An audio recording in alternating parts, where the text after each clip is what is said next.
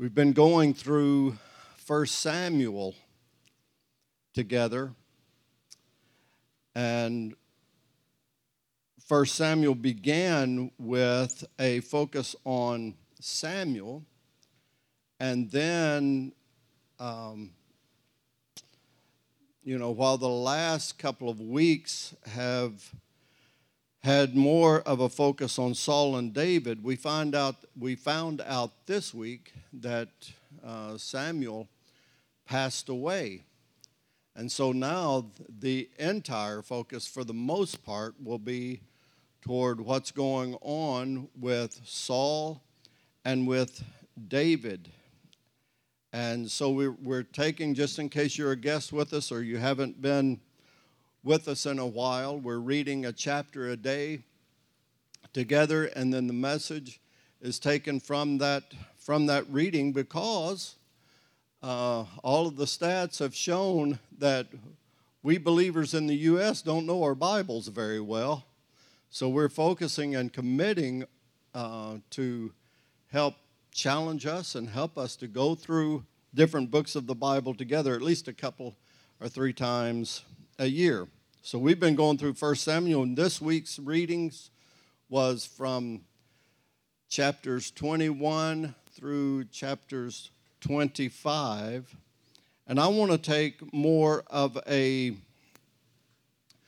more of a 30,000 foot feet. I guess if there's multiple feet, it should be feet instead of foot. Unless you're in Arkansas, then you say whatever you want to say.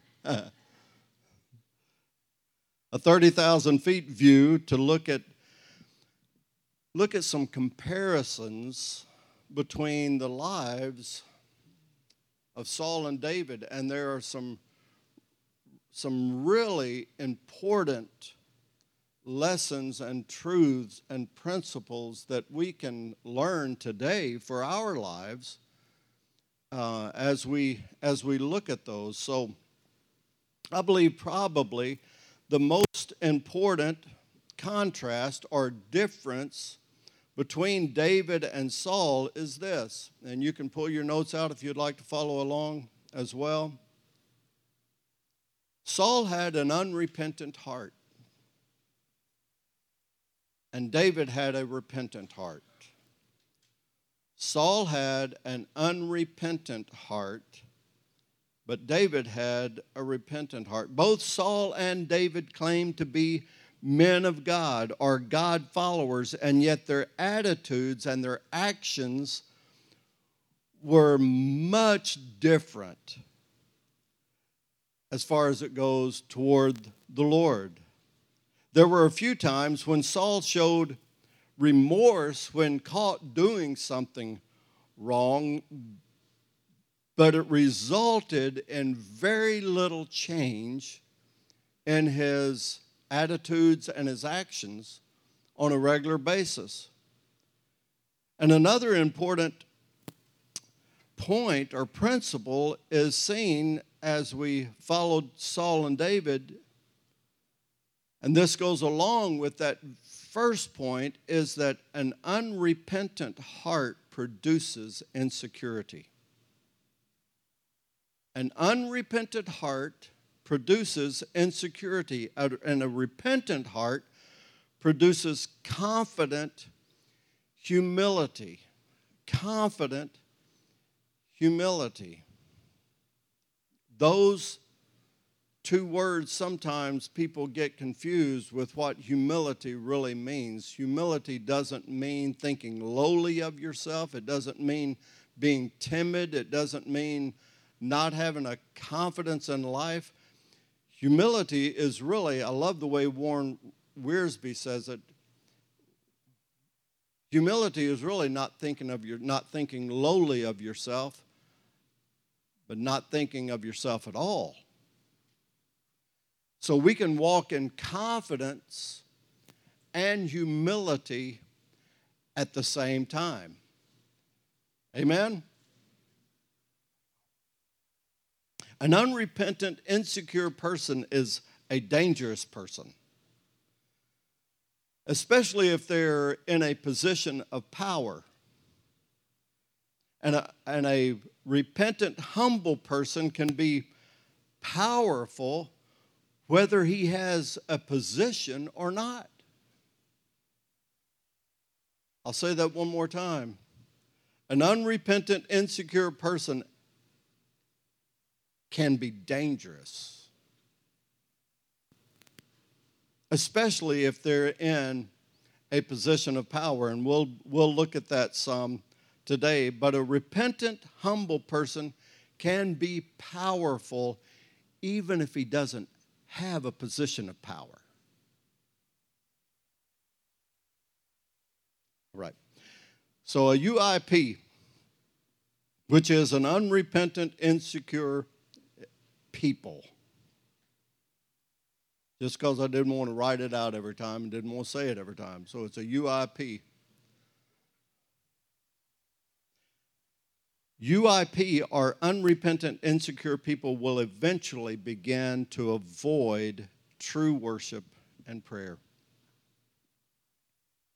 David's worship music, if you remember reading, and again, we're going to be kind of at a 30,000 foot view, so if you haven't if you haven't read this, I encourage you to go back and read because we're not going to be able to take the time. We have our we have our Zeal kids with us on this holiday on this holiday weekend, and they always do fantastic. Give our Z kids a, a hand this morning.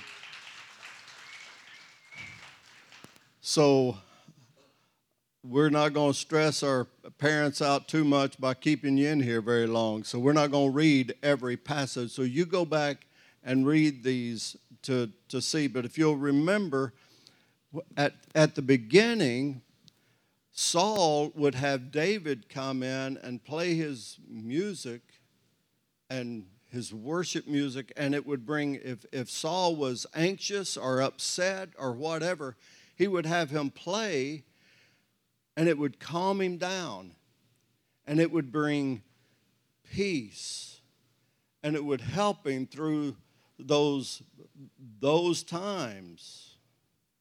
But eventually, if you don't have a repentant heart, eventually what used to bring comfort and peace will, will begin to bring really anger sometimes, uncomfort and anger, because conviction will start setting in. And if we don't have a repentant heart toward that, all of a sudden we'll get angry with it.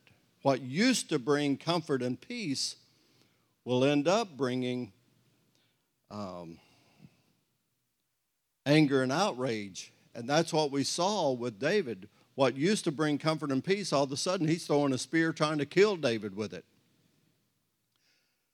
But a UIP, no, RHP, repentant, humble people consider consistent worship and prayer their greatest joy and their greatest privilege. You don't see, all the way through this, you don't see Saul seeking God's guidance for his life. And I believe one of the reasons was because of Saul's unwillingness to allow God to deal with his past issues that he had with God. So instead of seeking God, he, he ignored and he avoided seeking God because he didn't want God to pinpoint those things in his life.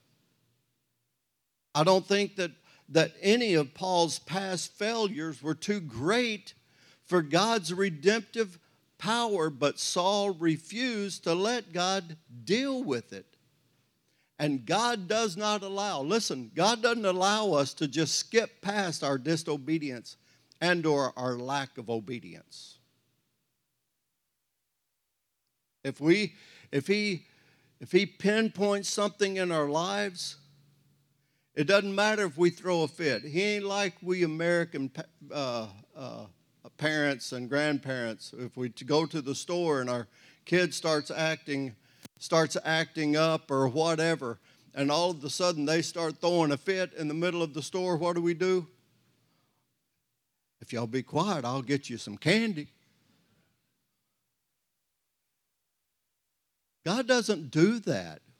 We can't manipulate him. He'll let us just throw our fits or whatever, and then whenever we are done throwing our fits, he'll say, Okay, you done with that? Let's talk about this. He doesn't let us skip past the things that he has already placed in our heart. We have to let him deal.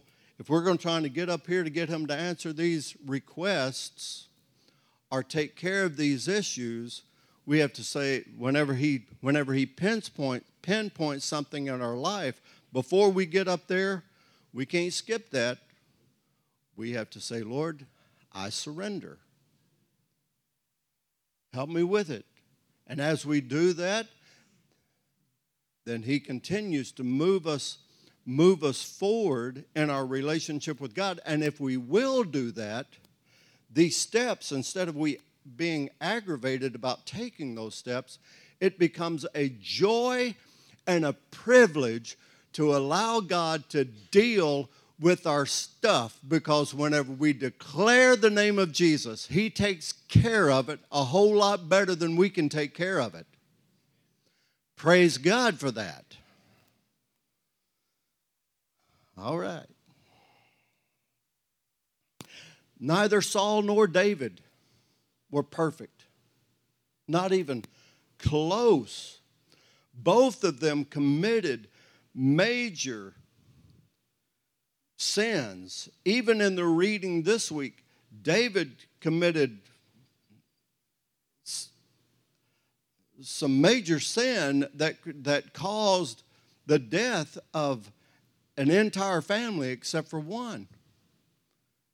He lied purposefully lied to a priest to try to deceive him to get what he needed whenever he was running from Saul.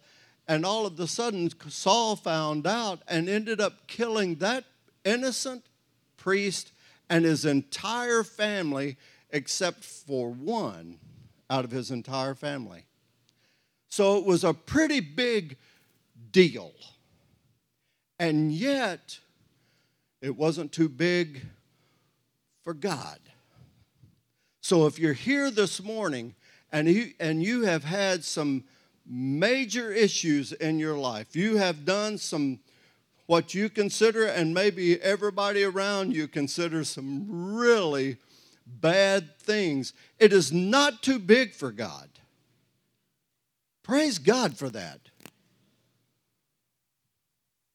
The difference between Saul and David was that heart issue.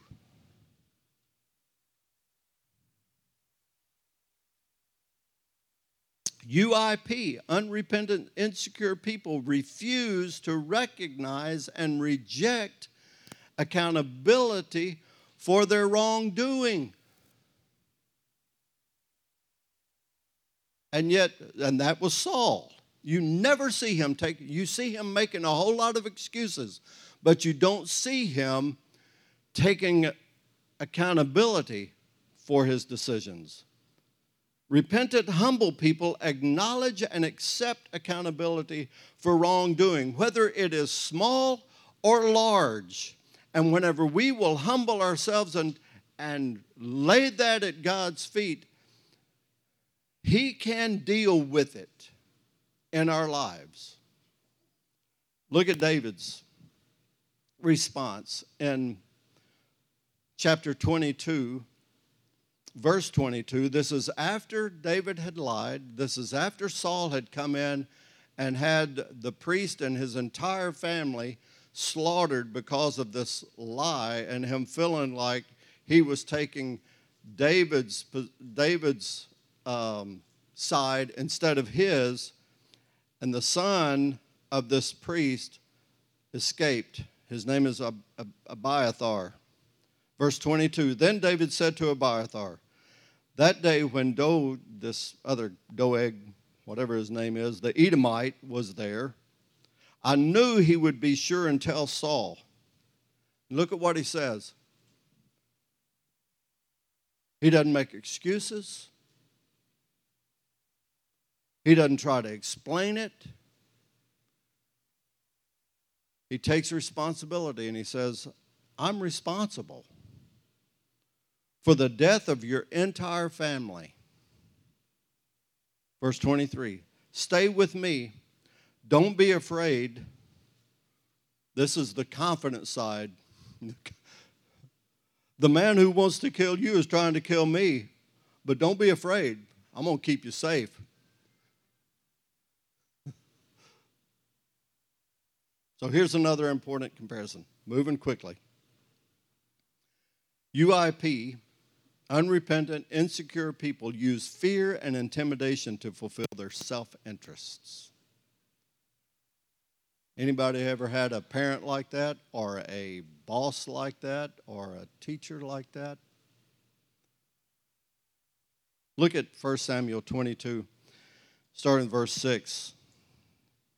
And you'll see it in Saul's life. Now, Saul heard that David and his men had been discovered, and Saul was seated.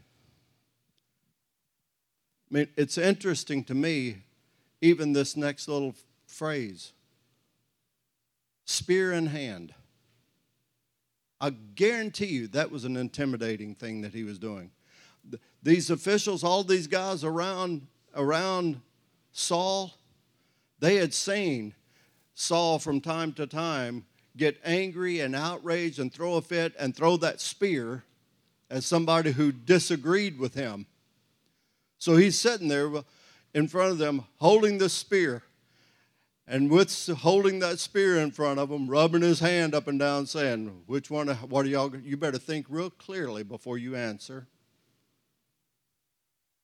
And he says, Spear in hand, under the tamar- tamarisk tree on the hill at Gibeah, with all his officials standing at his side, he said to them, Listen, men of Benjamin, will the son of Jesse give all of you fields and vineyards? Will he make all of you commanders of thousands and commanders of hundreds? You can just hear the insecurity that he has. Verse 8 Is that why you have conspired against me? I'm sitting here holding this spear. Is that why you've conspired against me? No one tells me when my son makes a covenant with the son of Jesse.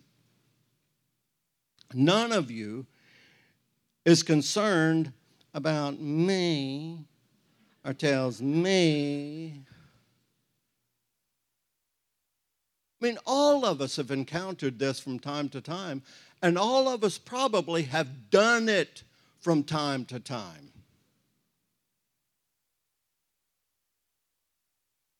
That my son incited my servant to lie in wait for me as he does today. Was that true? Was David waiting and, and wait for him? No. Because insecure, unrepentant, hard heart people can be manipulated by the enemy on things that are a bold faced lie, and the people and the situations that could help them and be a blessing to them they see as a curse to them because of their insecurity. The enemy does it to us and tries to do it to us all the time. But look at what repentant heart people do.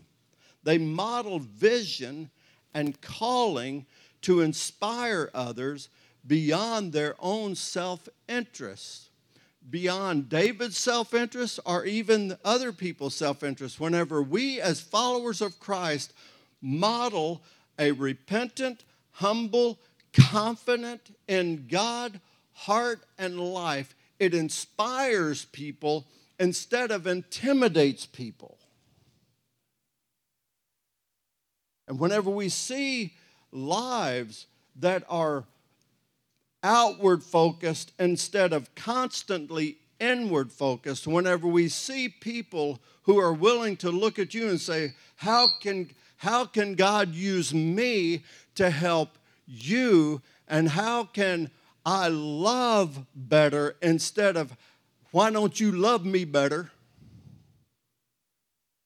all of a sudden it becomes inspiring to others and people want to be around people like that no even whether they're eh, from high places or low places people love to be loved and unrepentant hard-hearted insecure people do not love well whether they have a ring on their finger or do not have a ring on their finger, whether they claim to be followers of Christ or not followers of Christ, insecure people do not love well.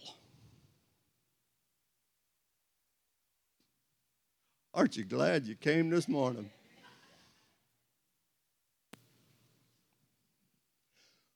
We need to re- come before God submit our junk to Him, and then say, God, deal with my heart so I can love well. Because I want to inspire people toward you instead of condemning people to hell. That wasn't even in the notes, but that's true. Inspiration is way more fun than condemnation. All right, moving on. Unrepentant, insecure people that we see modeled through Saul consistently question other people's motives. We saw it just a few minutes ago. I won't reread the passage. But he questioned all of those officials that were around him. He questioned their motives. He didn't know their motives, their motives weren't even right. I mean, it weren't even what he thought they were, but he questioned their motives. Repentant, humble people consistently check their own motives. They at least try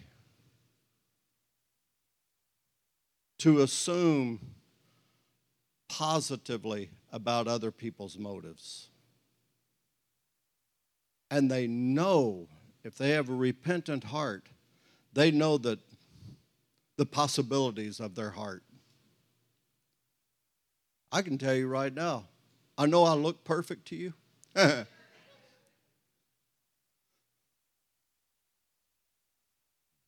but my heart could take me down a not good place.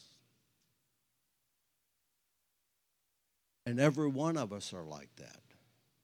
And we need to understand that. So we need to consistently check our, check our motives. So look at 1 Samuel 24. Hilarious. This is, every time I read this, I crack up. Saul took 3,000 after He's chasing after David because he's assuming the most negative stuff about David's motives as he could assume. So Saul took 3,000 able men from all over Israel and set out for David and his men near the crags of the wild goats. He came to the sheep pens along the way. A cave was there. And Saul went in to relieve himself. And David and his men were far back in this cave. So God has has to have a sense of humor. Because he strikes Saul with this bellyache that creates a need for more privacy than a tree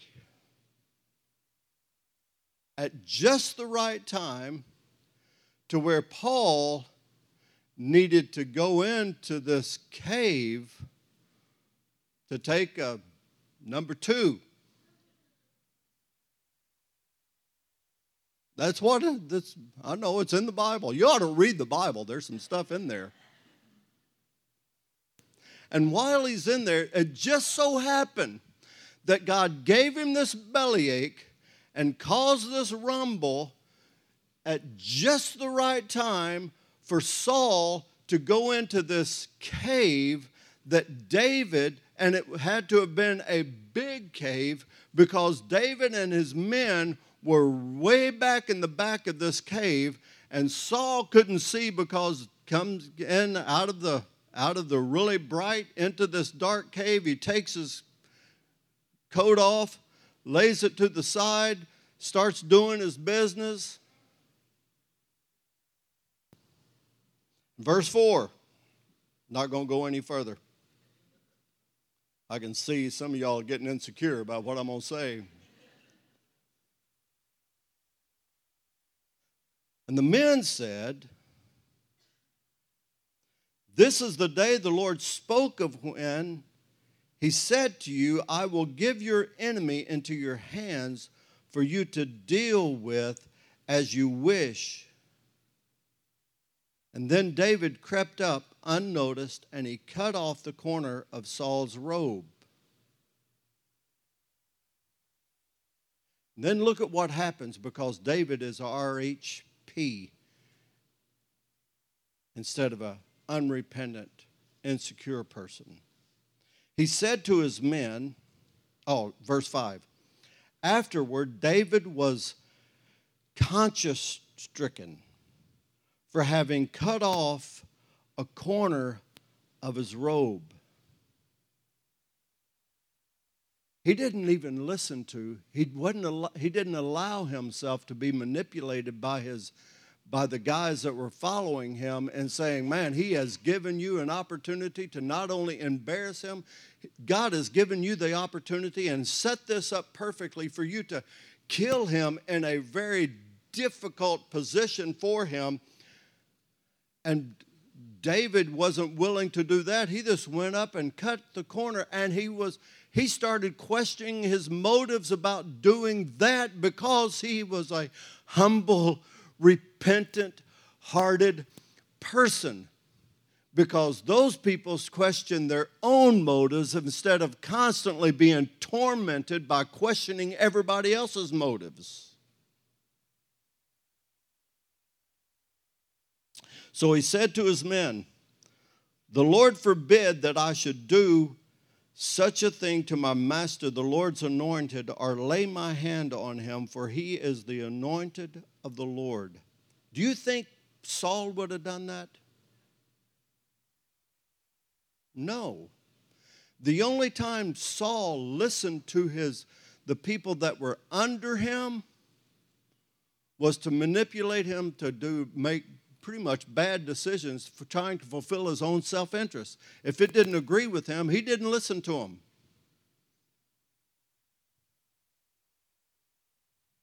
Then David.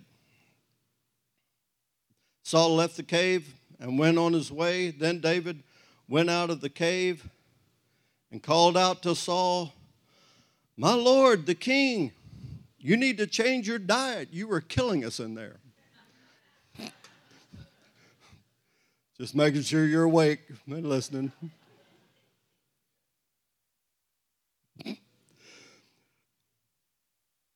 When Saul looked behind him, David, look, he bowed down and prostrated himself with his face to the ground. And he said to Saul,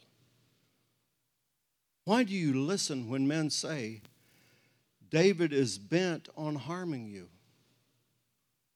Why do you allow yourself to be manipulated by your insecurities? This day you have seen with your own eyes how the Lord delivered you into my hands in the cave.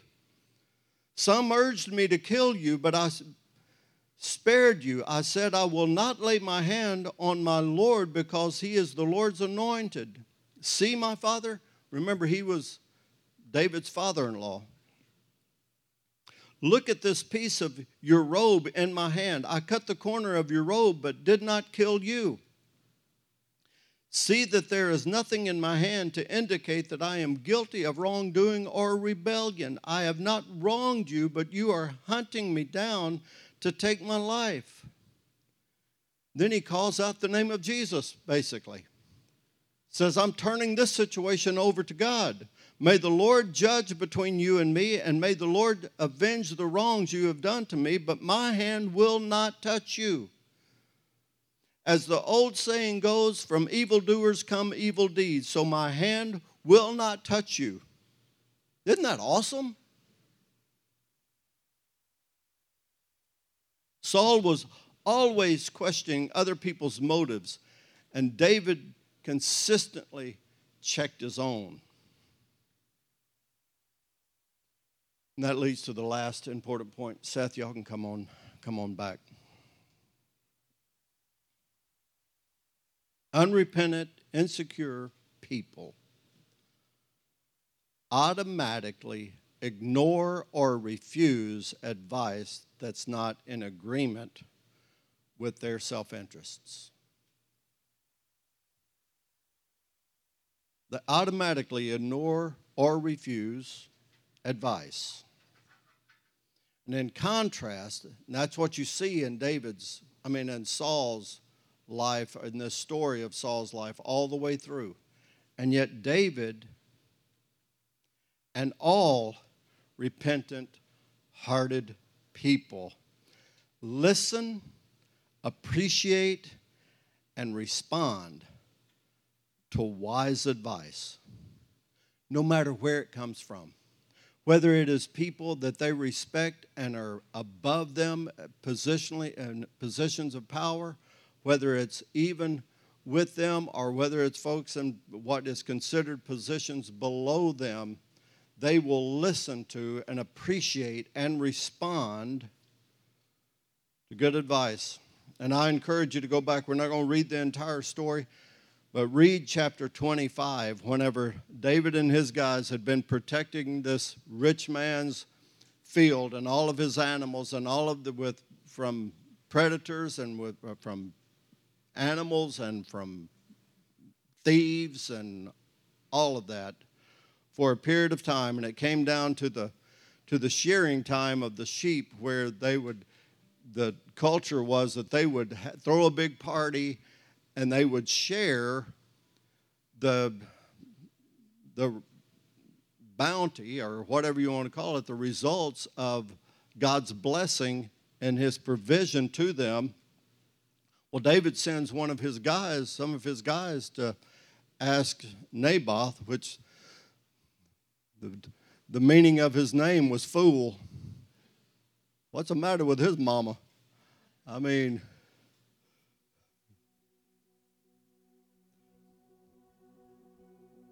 and they sent him there and he told david's guys who are you? Get out of here. You don't deserve anything from me. I don't care.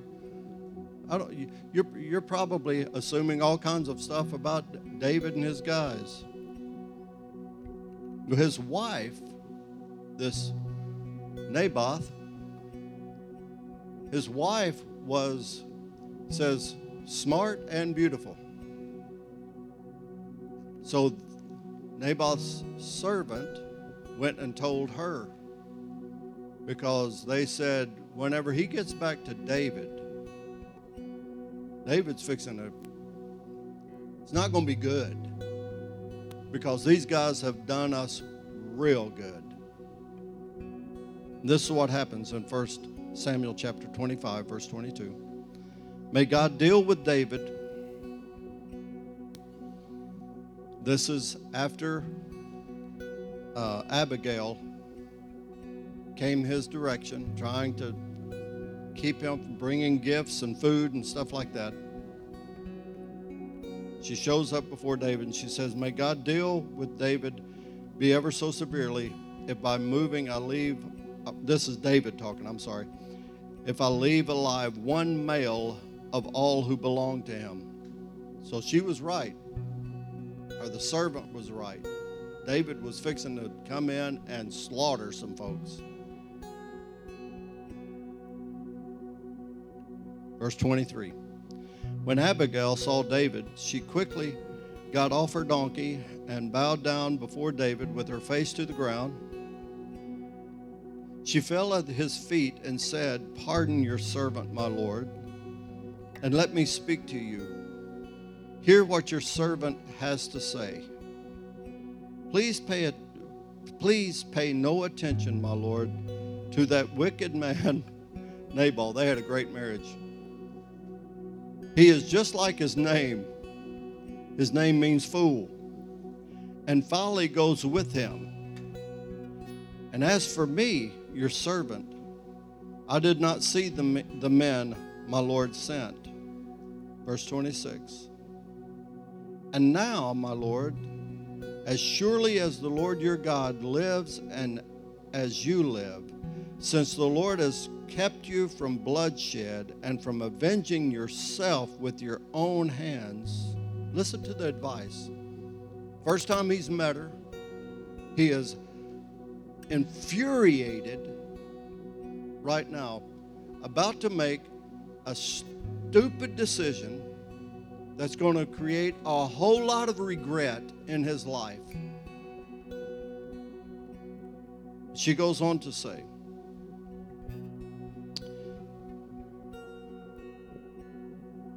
bloodshed and from avenging yourself with your own hands. May your enemies and all who are intent on harming my Lord be like Nabal. So, in other words, may anybody who comes against you, may they end up like this fool I'm married to. Verse 30.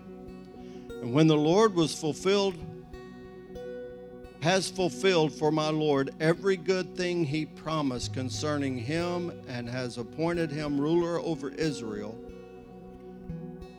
my Lord will not have, listen, he won't have his conscience, the staggering burden of needless bloodshed or of having avenged himself.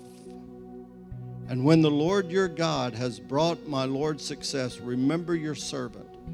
And David said to Abigail, Praise be to the Lord, the God of Israel, who has sent you to today to meet me. May you be blessed for your good judgment and for keeping me from bloodshed this day and from avenging myself with my own hands. Because a repentant, hearted person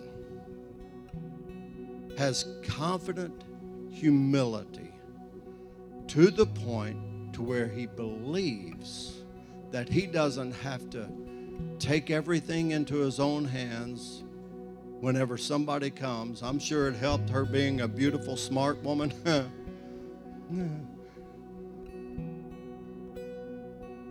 but he listened and he changed because God help us to be a people that even, even whenever it doesn't come from a preacher, whenever it comes from sometimes even somebody that we may be angry with, that we will be appreciative and looking and receptive to advice of wisdom that will protect us and steer us toward more of what God has for us and protect us from what the enemy wants for us. Because when we do, we will not have our conscience stricken all the time because of us being manipulated by our insecurities. Lord, let it be so in every one of our hearts and every one of our lives today. And if there's any place, anybody in this room, Lord, as they've been listening today, maybe they recognize that their heart Maybe they come up with more excuses than they do. Surrenders. I pray in your name that you would just pinpoint those things in our life, oh God, that need to change and that we would be receptive to them and we would be thankful for them. Lord, we would surrender all to you. If there's anybody in this room or watching online that doesn't have a relationship with you, haven't made that first step of surrender, I pray today, oh God, that they would follow you and your love toward them. They would say, Lord, forgive me. I surrender all. Let it be so, I pray, in Jesus' name. Amen. Let's stand and worship and ask the Lord just to speak to our hearts and our lives on.